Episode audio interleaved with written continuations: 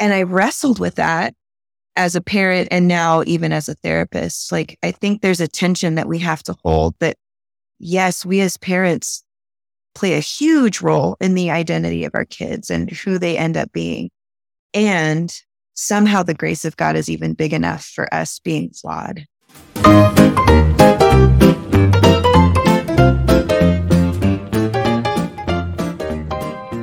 Welcome back to Adventure Parenting with Grace. I am Laurie Donahue, and this is the Gospel Parenting Podcast, where we will walk with you through the joys of parenting and the most painful challenges so you can rise with courage, practical strategies, and hope to parent with purpose. Do you ever feel like you are just carrying a burden that is more than you can carry? Do you feel like you're carrying a backpack of troubles and pressures on your back? Every single day or part of every single day. Well, we have Jaime Mitchell with us today. Jaime is a mom, a wife, and a therapist, and she brings so much perspective to the burdens that we carry and how we deal with them in our Christian walk. She describes how, as believers, those burdens rob our joy, which was never what God intended for His children. She is talking today about the joy that we experience as believers. This is the first of three podcasts, which is on the topic of finding joy when you're not feeling it. I think you will find that Jaime is very relatable and you may even see yourself in some of her stories. So let's go on in now and listen to Jaime Mitchell. We are here this morning with Jaime Mitchell, and I know this is going to be good because I actually called Jaime after I saw her at a women's event give a presentation. And I thought, oh, you have so much to share with our listeners.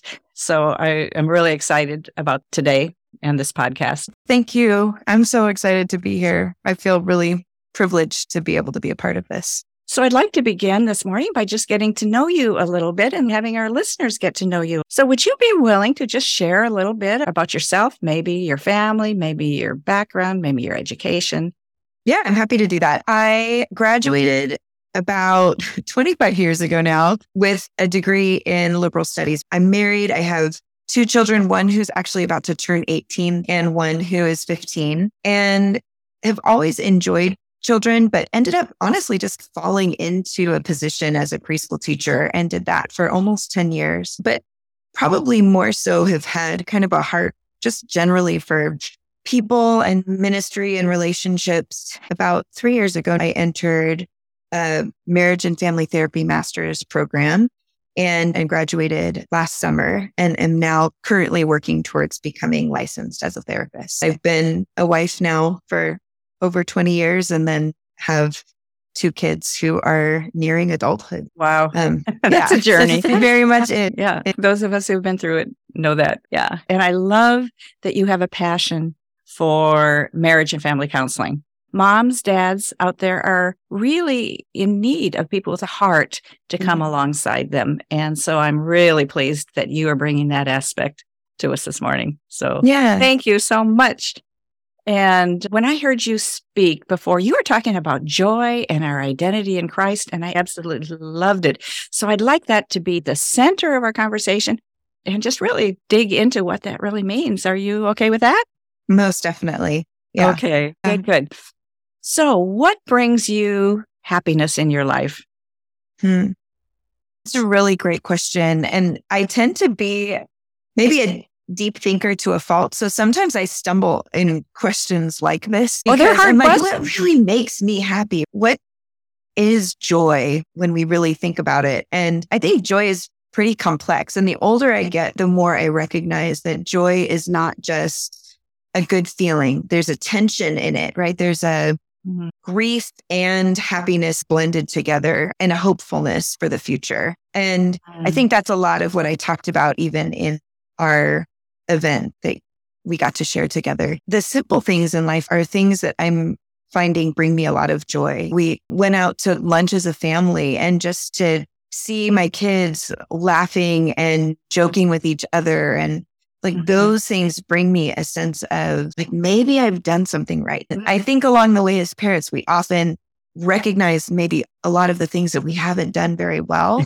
That's and for so sure. In, so in those moments, it really makes a huge difference for me to see, oh, there, there are these moments, these little blissful moments of sitting at a Mexican restaurant and saying, oh, like this is what we work towards. This is what we work for in trying to raise our kids. And so those kinds of little glimpses bring me a lot of joy. And so it can be really simple, right? It can be a good cup of coffee. It can be flowers blooming. It can be a walk in the neighborhood and a random interaction with a friend. It can be singing a worship song at church. Like so many little things, I think, give us glimpses of what we were made for. So maybe that's kind of like a very big picture answer to a what was maybe intended to be a practical question but i think that what brings me joy is when i get a sense of yeah god is at work and is moving and i can see it in even these little things in my life mm-hmm. yeah. yeah that's an excellent place to start so very good. Do you think there's an opposite of joy? What would you, if you had to think of something that was the opposite of joy, what would you think of? I think when I try to answer that question, I think about a burdened life. And I think there are a number of things that we can take on as burdens. I think probably for me personally, like the primary one that I take on is a sense of shame, right? But mm-hmm. I think we take on burdens that we're not meant to carry. And in that, I think we start to lose out on the joy that God actually has for us to live in our daily life. So maybe our burden is perfectionism. Maybe our burden is, like I said, shame. Maybe our burden is worry. Maybe our burden is fear for the future, which I guess you can equate with worry. But all of those things, I think, try to drain away the joy that God actually has for us in our mm-hmm. daily life. Oh, I think you're just so right on. And I know we all do it. We all take on things that God doesn't intend for us to take on. So, yeah. Are there any things that bring frustration to you? Maybe even sadness, but frustration. I mean, we're talking to a world, I believe, of people in child raising in whatever avenue they're pursuing of frustration. I think there is so much frustration out there that people mm-hmm. are feeling, and that kind of makes people sad too. What are some of those things maybe that you experience or that you've seen others experience? Yeah, I do. I do feel a lot of frustration in life if I'm really honest with myself. And I think one frustration that I experience is, and this may sound like a strange answer, but systems that we as humans put in place to try to create order in our world that then we kind of try to use to like supersede the grace and the goodness of God. Mm. And by saying that, I think that there are so many rules that we try to put in place, even as parents, right? Because we think that it's for the good of our kids and because we want to raise them to be like good people who love God and do beautiful things in the world. And churches, like we put rules in place because it makes us feel safe and comfortable. And I think in doing that, sometimes we overlook that we love a God who created this wild and beautiful and huge world. And yes, he's created order and we need to honor that in the way that we live. And at the same time, sometimes we put rules in place that are unnecessary and that do place burdens on people and strip mm. people of the joy that they can experience in just loving God and being loved by God. And mm. so I don't know. Sometimes I feel like expressing those kinds of things, it may not make a whole lot of sense at the surface level, but I do think that like I experience a lot of frustration because I grew up in a very kind of strict, I would say Christian upbringing. Mm-hmm. And mm-hmm. I think it's taken quite a bit of my adulthood to unravel a lot of like, mm-hmm. what does the grace of God actually look like for me? Like, even if I were to never measure up in ways that I hope that I would, when the Bible says God's grace is sufficient, do I really believe that God's grace is actually sufficient for me? Mm-hmm. And am I taking on burdens that people, other people have placed on me? Or am I living out of the fullness of the goodness of God? And mm-hmm. so I definitely experience frustration. And I think when I see that kind of being placed on other people, I experience a lot of tension and frustration in that. But on a day to day level, like I experience frustration when my kids don't do what I want them to do. Right. And I experience frustration when I don't have control over situations that I really want to have control over. And when those moments of my own perfectionism kick into place instead of recognizing the goodness and the grace of God, not just in my life, but in the lives of the people that I love around me too. There's this real tricky balance, right? In living life and in recognizing God's grace is big enough for me and God's grace is big enough for all the people who bug me in the world. So, oh, I couldn't relate to you any more than I do because I grew up in a, a very similar situation, mm-hmm. very perfectionistic household, which was anything but perfect. Mm-hmm. But I grew up thinking that our household was perfect. Mm-hmm. And what a disillusionment when you get out. So for the moms and dads that think they're doing their kids a favor by not acknowledging their imperfections and their hurts and their pains and their need for the Lord, it's really good uh, to learn that early because I began raising my kids like that. Mm-hmm. And at some point, probably after they became adults, hmm. I realized the fallacy in yeah. that. But yeah, I just so relate to that. And I know that so many people do. Yeah. And yeah. I think a lot of my frustration too would end up coming from, as a parent, would come from my own feelings of expectation that I was placing on my kids, right? And my own sense of identity that was wrapped up in the behavior of my kids. And so if my kids behaved badly, which they did because they were kids, I would feel like I had blown it as a parent and mm-hmm. therefore all eyes were on me, right? Mm-hmm. You feel judged. And definitely. And I think our culture leans towards that, right? If someone grows up and they turn out a certain way, it must clearly be the fault of the parent, right? And often, even in my work as a therapist, often the eyes point to the mom, right? The mom maybe mm. wasn't nurturing enough or wasn't boundaried enough or wasn't X, Y, and Z, right? And I wrestled with that as a parent and now even as a therapist. Like, I think there's a tension that we have to hold that, yes, we as parents play a huge role in the identity of our kids and who they end up being. And somehow the grace of God is even big enough for us being flawed.